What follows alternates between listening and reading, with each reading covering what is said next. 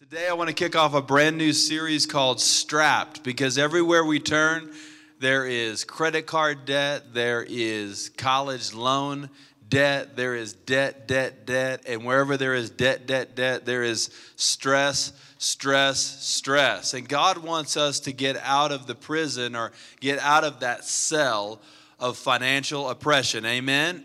so today, we're going to kick off a brand new teaching series to help us to get unstrapped and to get away from those things that are so destructive in our life. Um, psychologists tell us that 40 million Americans struggle, struggle with anxiety related disorders, and financial worries are a massive trigger um, for these individuals. Uh, people who struggle with debt are more than twice as likely to suffer from depression, according to the University of Nottingham in England. So, how do we begin to break free from these struggles? God has so much He wants to say to us today about this powerful topic. And all throughout Scripture, faith and finances go together. Faith and finances go together. Um, in Genesis chapter 14, we find a powerful story of Abram. Abram is uh, this great uh, patriarchal leader in the book of Genesis. He sets pace for us today as the father of faith.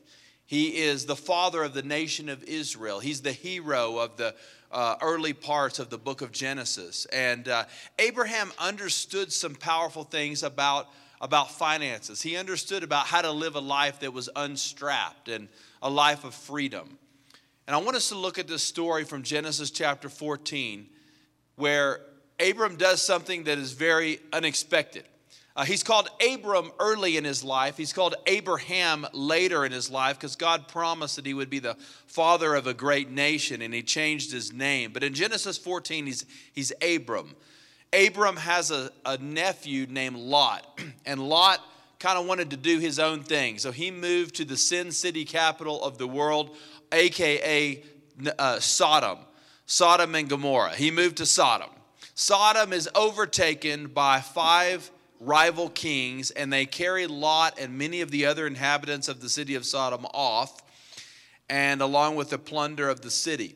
Well, Abram hears about this and he thinks, I'm going to go rescue my nephew. You know, I'm kind of ticked that he moved to Sodom to start with because I told him he shouldn't live in Sodom, but he did it anyway and he's in trouble. So he goes and rescues him. So he goes and defeats the five rival kings and he takes all of the plunder from the victory and he has a powerful, a powerful choice to make in regards to what he does with all of those resources.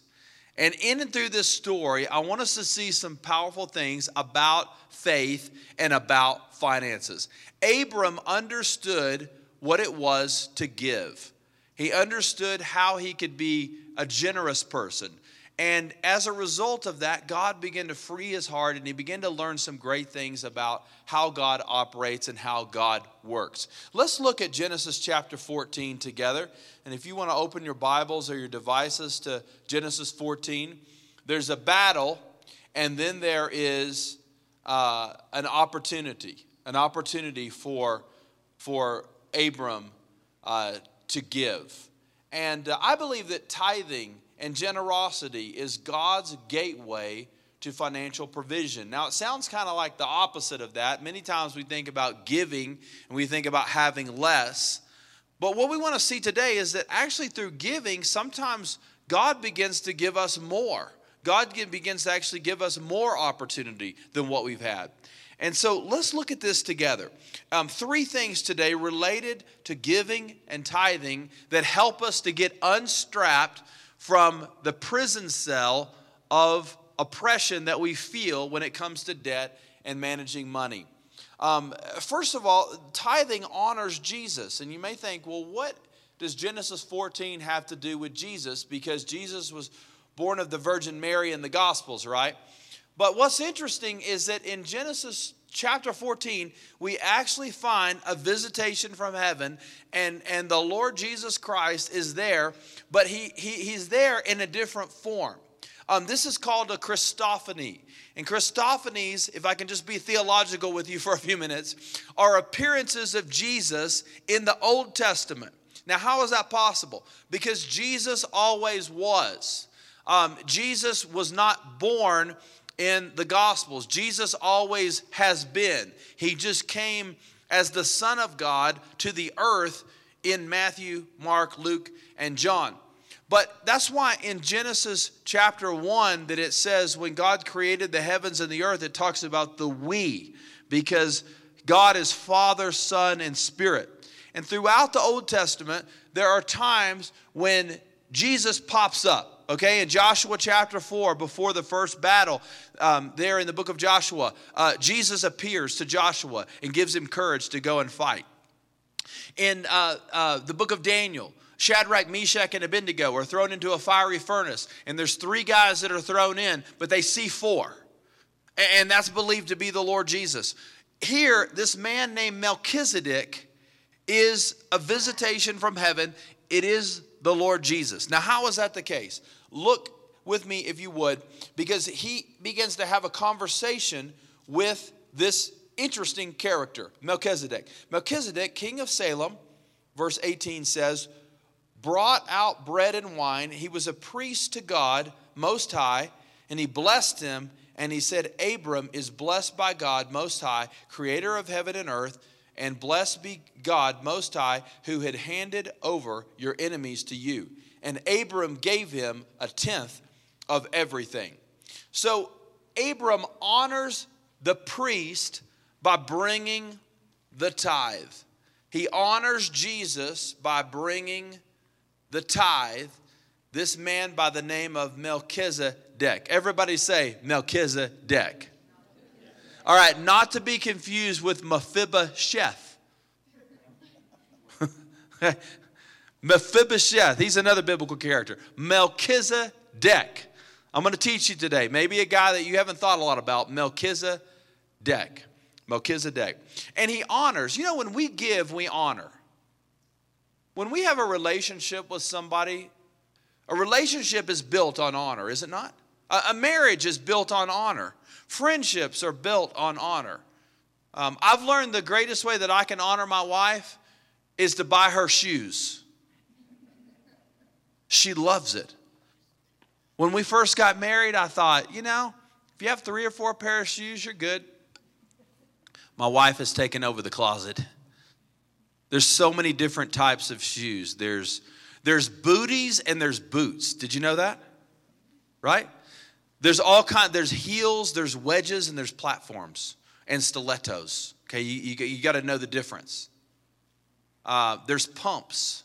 See, I didn't know all this when I was a single guy. I had no idea. You know, there's workout shoes that you wear to be cute in, but you don't exercise in.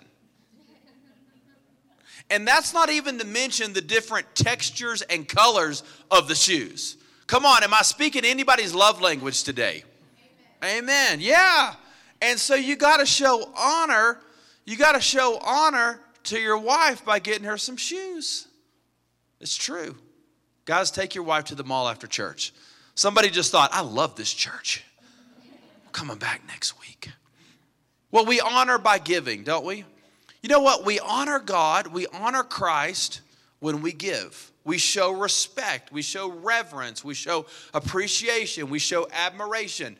Think about the great things that God has done in your life, and the response should lead us to want to be generous. That's kind of a natural thing. Like, if somebody has blessed you, is it not natural to say, I would like to bless them back? And, and here, Abram has this, this great this great windfall. He defeats these five evil kings. He has all the plunder. And what does he do? He wants to come and to bring a tithe to this priest, Melchizedek. Now, how do we know that Melchizedek is Jesus? Let's download that for just a moment. This Christophany. Um, first of all, he was referred to as a priest of the Most High God and a king. So he gets two titles. And nobody in the Bible gets two titles, priest and king except the Lord Jesus and Melchizedek, right here. Um, and the only person that tried to be a priest and a king was King Saul, and he was killed in battle because he tried to play the, the role of priest. It didn't work out so well for him.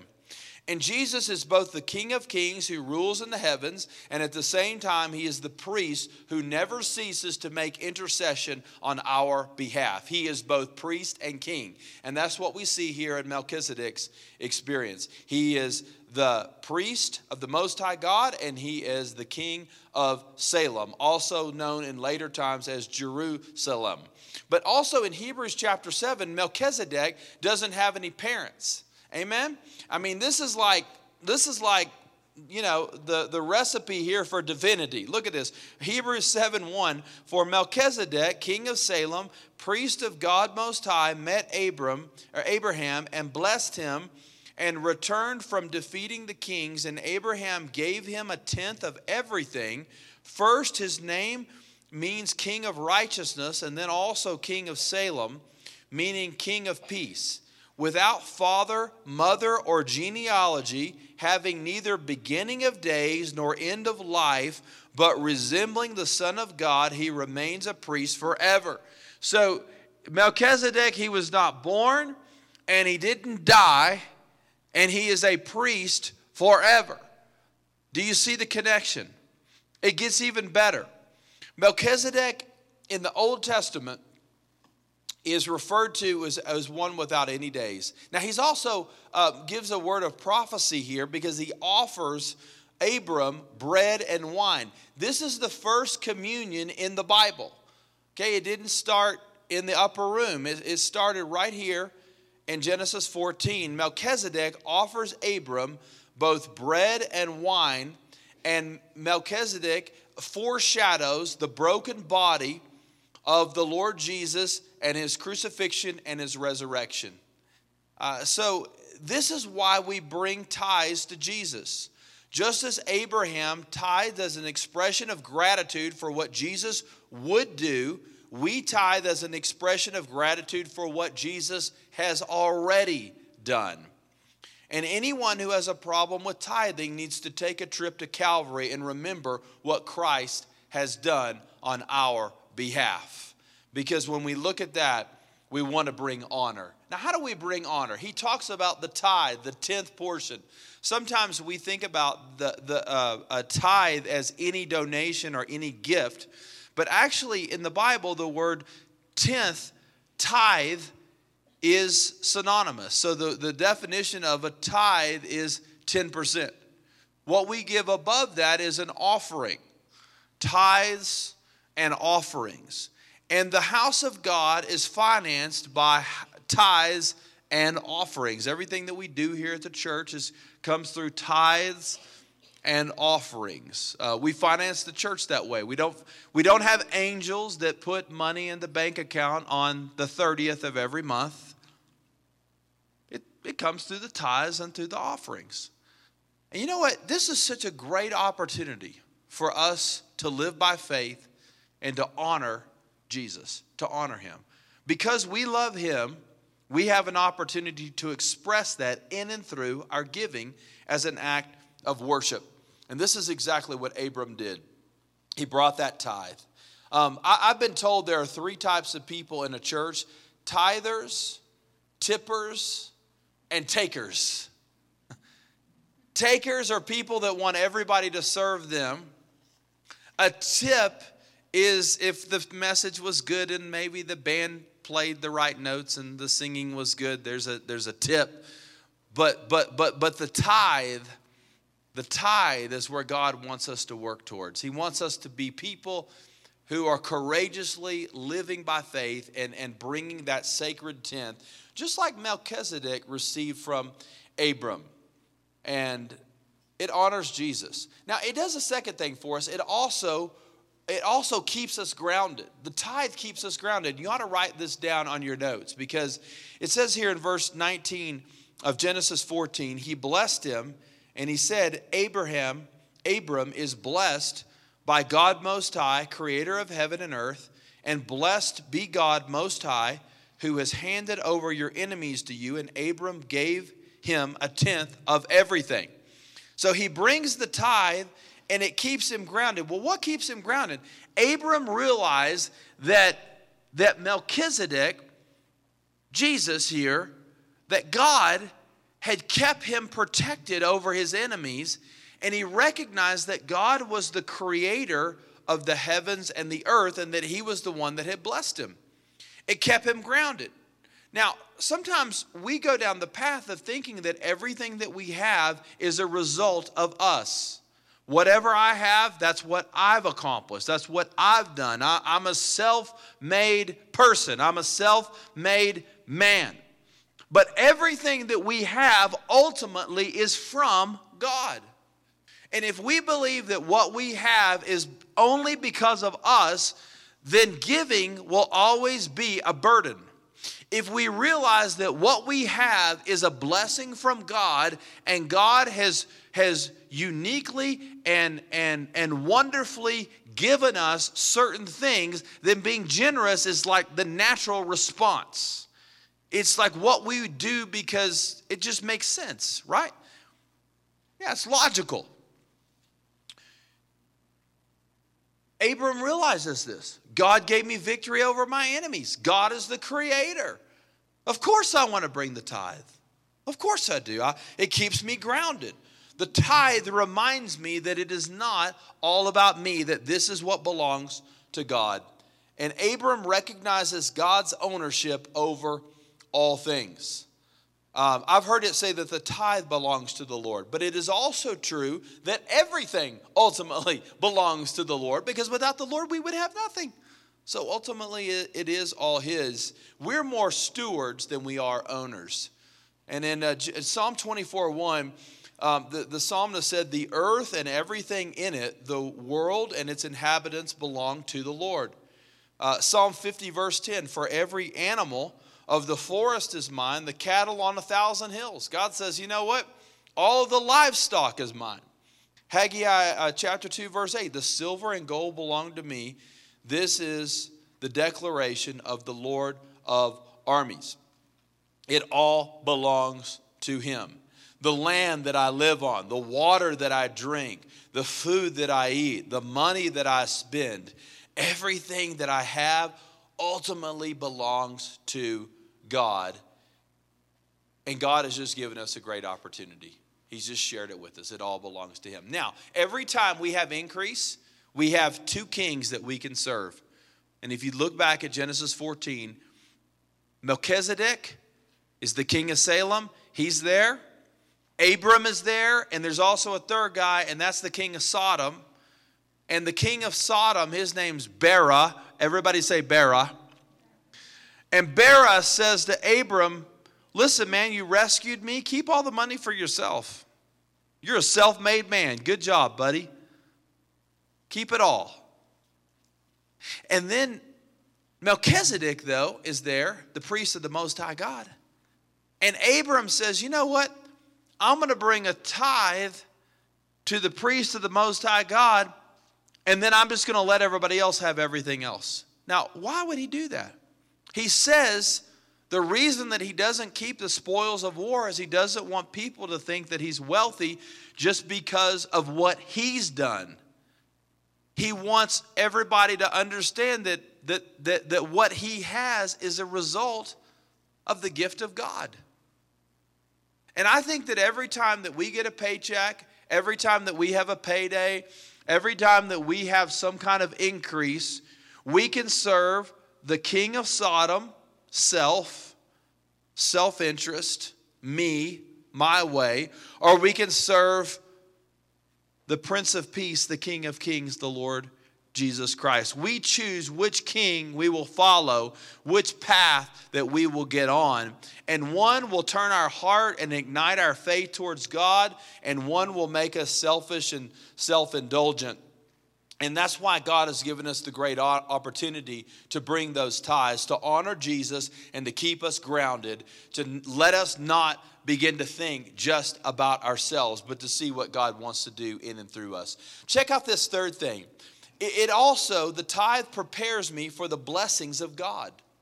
Now, if you go on into the next chapter, Genesis 15 1 describes Abraham in this way. After these events, the word of the Lord came to Abram in a vision do not be afraid, Abram, I am your shield. Your reward will be very great. Now, some of us today are thinking, man, I, I would really like to be a tither. I would really like to give, but I'm afraid. I feel vulnerable. Has anybody ever felt that way? How, why is it with money that we can feel more vulnerable than almost anything else? It's true, isn't it? Money can just leave us feeling so exposed. And that's why it's, the, it's like one of the most sensitive things. I think that's why Jesus said, Where your treasure is, there your heart will be also. Because giving is more about heart than it is about how much money we have. It really is. And, and Jesus wants our heart, He wants our full devotion. But Abram is blessed. And throughout Scripture, giving and blessing always go together. They always go together. It's, it's just a really interesting connection that's there. Um, a lot of people want to tithe, admire tithing, think about tithing, think that they should tithe, but sometimes getting there is, is a little difficult. I love this concept in Genesis 15:1 where it says, "I am your shield." Did you know that God is your protector? When you begin to step out in faith, when you begin to say, "I want to bring the sacred tenth, I want to be a tither, I want to walk in faith," God will be your shield. God will protect you. God will lead you. God God's got a plan for you. Don't don't, don't feel like you're just exposed by yourself and that you're vulnerable and that the, the, you know there's nobody there to help. God is a shield. God is a shield. Um, one of our single moms sent, sent a text to me about their experience a few years ago uh, related to this concept of the shield and um, and now she's married and you know has a family and everything like that. But a few years ago this was a, a, different situation. She came to the church and started hearing about tithing. And and she thought i can't tithe because i don't have any money and i'm a single mom and i'm struggling and i'm just trying to make the ends meet and all that. But she decided that hey I, w- I want to give this a shot. I want to put god first. So here's what happened um, right after she started tithing, she got child care for free from somebody in the church who offered to keep her son, and uh, he was able to actually spend the night with the family a couple of nights a week and take him to school. So she started working the night shift, making extra income, working the night shift, and then she didn't have to pay for child care. So now her expenses have gone down and her income has gone up. But it gets better. Uh, not too long after that, she got a promotion to lead supervisor and then to manager. She also had $5,000 on a credit card. And uh, a short time after that, she got a letter saying that they had charged her incorrectly with the interest and that the balance was $37, not $5,000. Hallelujah, somebody said. Whoa. Yeah. Uh, and then it was tax time and she thought she owed $2,000 to the IRS, and she was looking in her email for some information about one of our small groups here at the church, and she found a, a letter from her school because she was taking some college courses and um, she was able to forward that letter to her accountant and she found out that actually that she was getting $2000 back not that she owed $2000 but that she was getting $2000 back on her taxes and she said she gave that money to the church is that awesome guys is that amazing come on can we just celebrate today the faithfulness of god now, look, I can't promise you today that if you start tithing, you're going to have the exact same story. I have found that God works in different people's lives in different ways. But I'll tell you what is always true is that God is always faithful. God is a shield. God is our protector. And when you begin to operate in faith and when you begin to do the things that God has said for you to do, good things begin to happen. It's just the it's the nature and the heart of God. I don't fully understand it. I don't f- fully know how this whole thing works out. I just know that God has a way of blessing people who are faithful. And when we bring the tithe, guess what? God is a shield. God, God begins to open up some doors of opportunity. God begins to bless us, and God just begins to do some things. Now, Abram prospered in a lot of ways. He was a very wealthy man, but he also prospered because he had a lot of descendants. And if you read the story of Abram, him and his wife had massive fertility problems. But God had given him a promise he was going to be the father of a great nation. So, how can you be the father of a great nation if you can't even have children? but God provided. And he did. And they ultimately had a son named Isaac through some pretty supernatural means. And Abraham was promised, it was promised to him that he would have more descendants than the stars in the sky and the grains of sand on the beach. And I would say God's been pretty faithful to that with the nation of Israel and uh, all the descendants that Abraham has had. Uh, a forefather of the Lord Jesus Christ. And God has been so good um, in and through that. But God, God promised that to him. Abram's heart was yielded to God. I, I love Genesis 28 20. Jacob it is said that he brought a tithe. Um, and Jacob was the grandson of Abraham. Was Abraham, Isaac, and then Jacob. Now, where do you think Jacob learned to bring tithes? Probably Father Abraham, granddad, amen?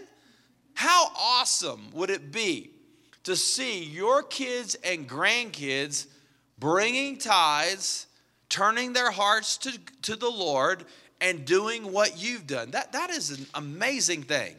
It's an amazing thing. Um, so, the, the, the connection between tithing and blessing. Let's look at Malachi chapter 3. This is what the prophet said in Malachi 3 Will a man rob God? Yet you are robbing me. How do, how do we rob you? You ask. By not making the payments of the tenth and the contributions. You are suffering under a curse, yet you, the whole nation, are still robbing me. Bring the full tenth into the storehouse, so that there may be food in my house. Test me in this way, says the Lord of armies, and see if, if I will not open the floodgates of heaven and pour out a blessing for you without measure. Again, do you see the connection? Tithing and blessing. Blessing and tithing, he says, I will open the windows of heaven and I will bless the people that will bring the tithe. It's just a spiritual principle that God has given to us. So let me ask you this Do you believe in these things in the Bible? Um, do, do, do we believe in salvation through Jesus Christ? Okay? Yeah, most of us would say, yeah, absolutely. Um, God, do we believe that God loves us? Okay? Yeah. Do we believe that God forgives sins? Yeah. Do we believe that God extends grace and mercy to us? Yeah. Most of us will say, yeah, I think, I think I do. I hope you do. Um, then why is it that we don't believe what the Bible says about tithing? I mean, I know Christians that will go all the way to the wall for these things, but are scared to death to tithe. Why can we, why can we not just let God direct all of our beliefs and all of our ideas. Why do we believe some things and then not believe the other things? Let's let God work and move in our hearts and let's just see what God will do.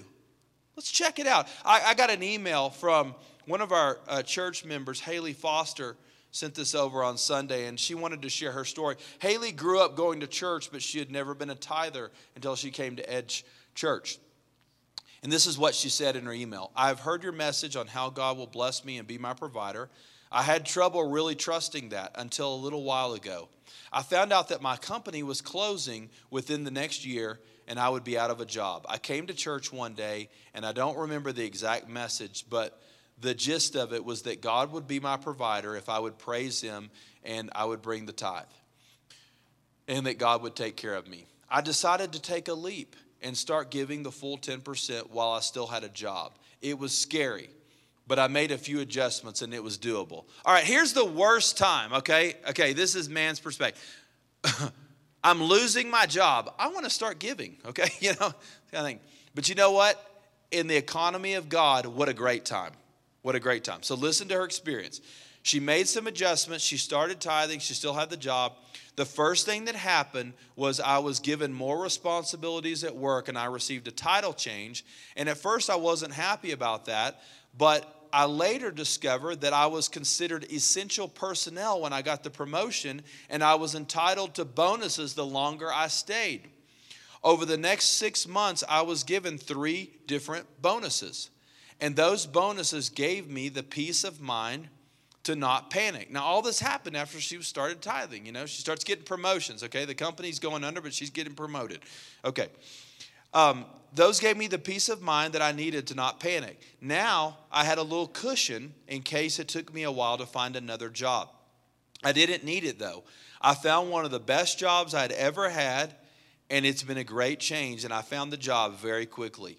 I still have some money worries, but it's different now. I can trust that God has my back and that He will provide for me, and I will always have enough. I praise Him for that by giving back what He has given to me so that more people can hear about his great love. Thank you, Pastor Ryan and Edge Church. Is that wonderful, church? Come on, let's put our hands together. Let's just celebrate that. Amen. Wonderful. Wonderful. God has a way. God, God just moves and works and does things that we don't even know how to explain it or what it is, but God prepares us for blessing. God prepares us for blessing. He keeps me grounded um, it, it honors Jesus. That's why God wants us to bring the tithe. And you know what? God gave us the first tithe, his first and best, in the person of his own son, Jesus Christ. God gave his best to us. Jesus was the tithe of God. He died on a cross, he rose from the grave, and he did so because he loved you. Would you bow with me for just a moment?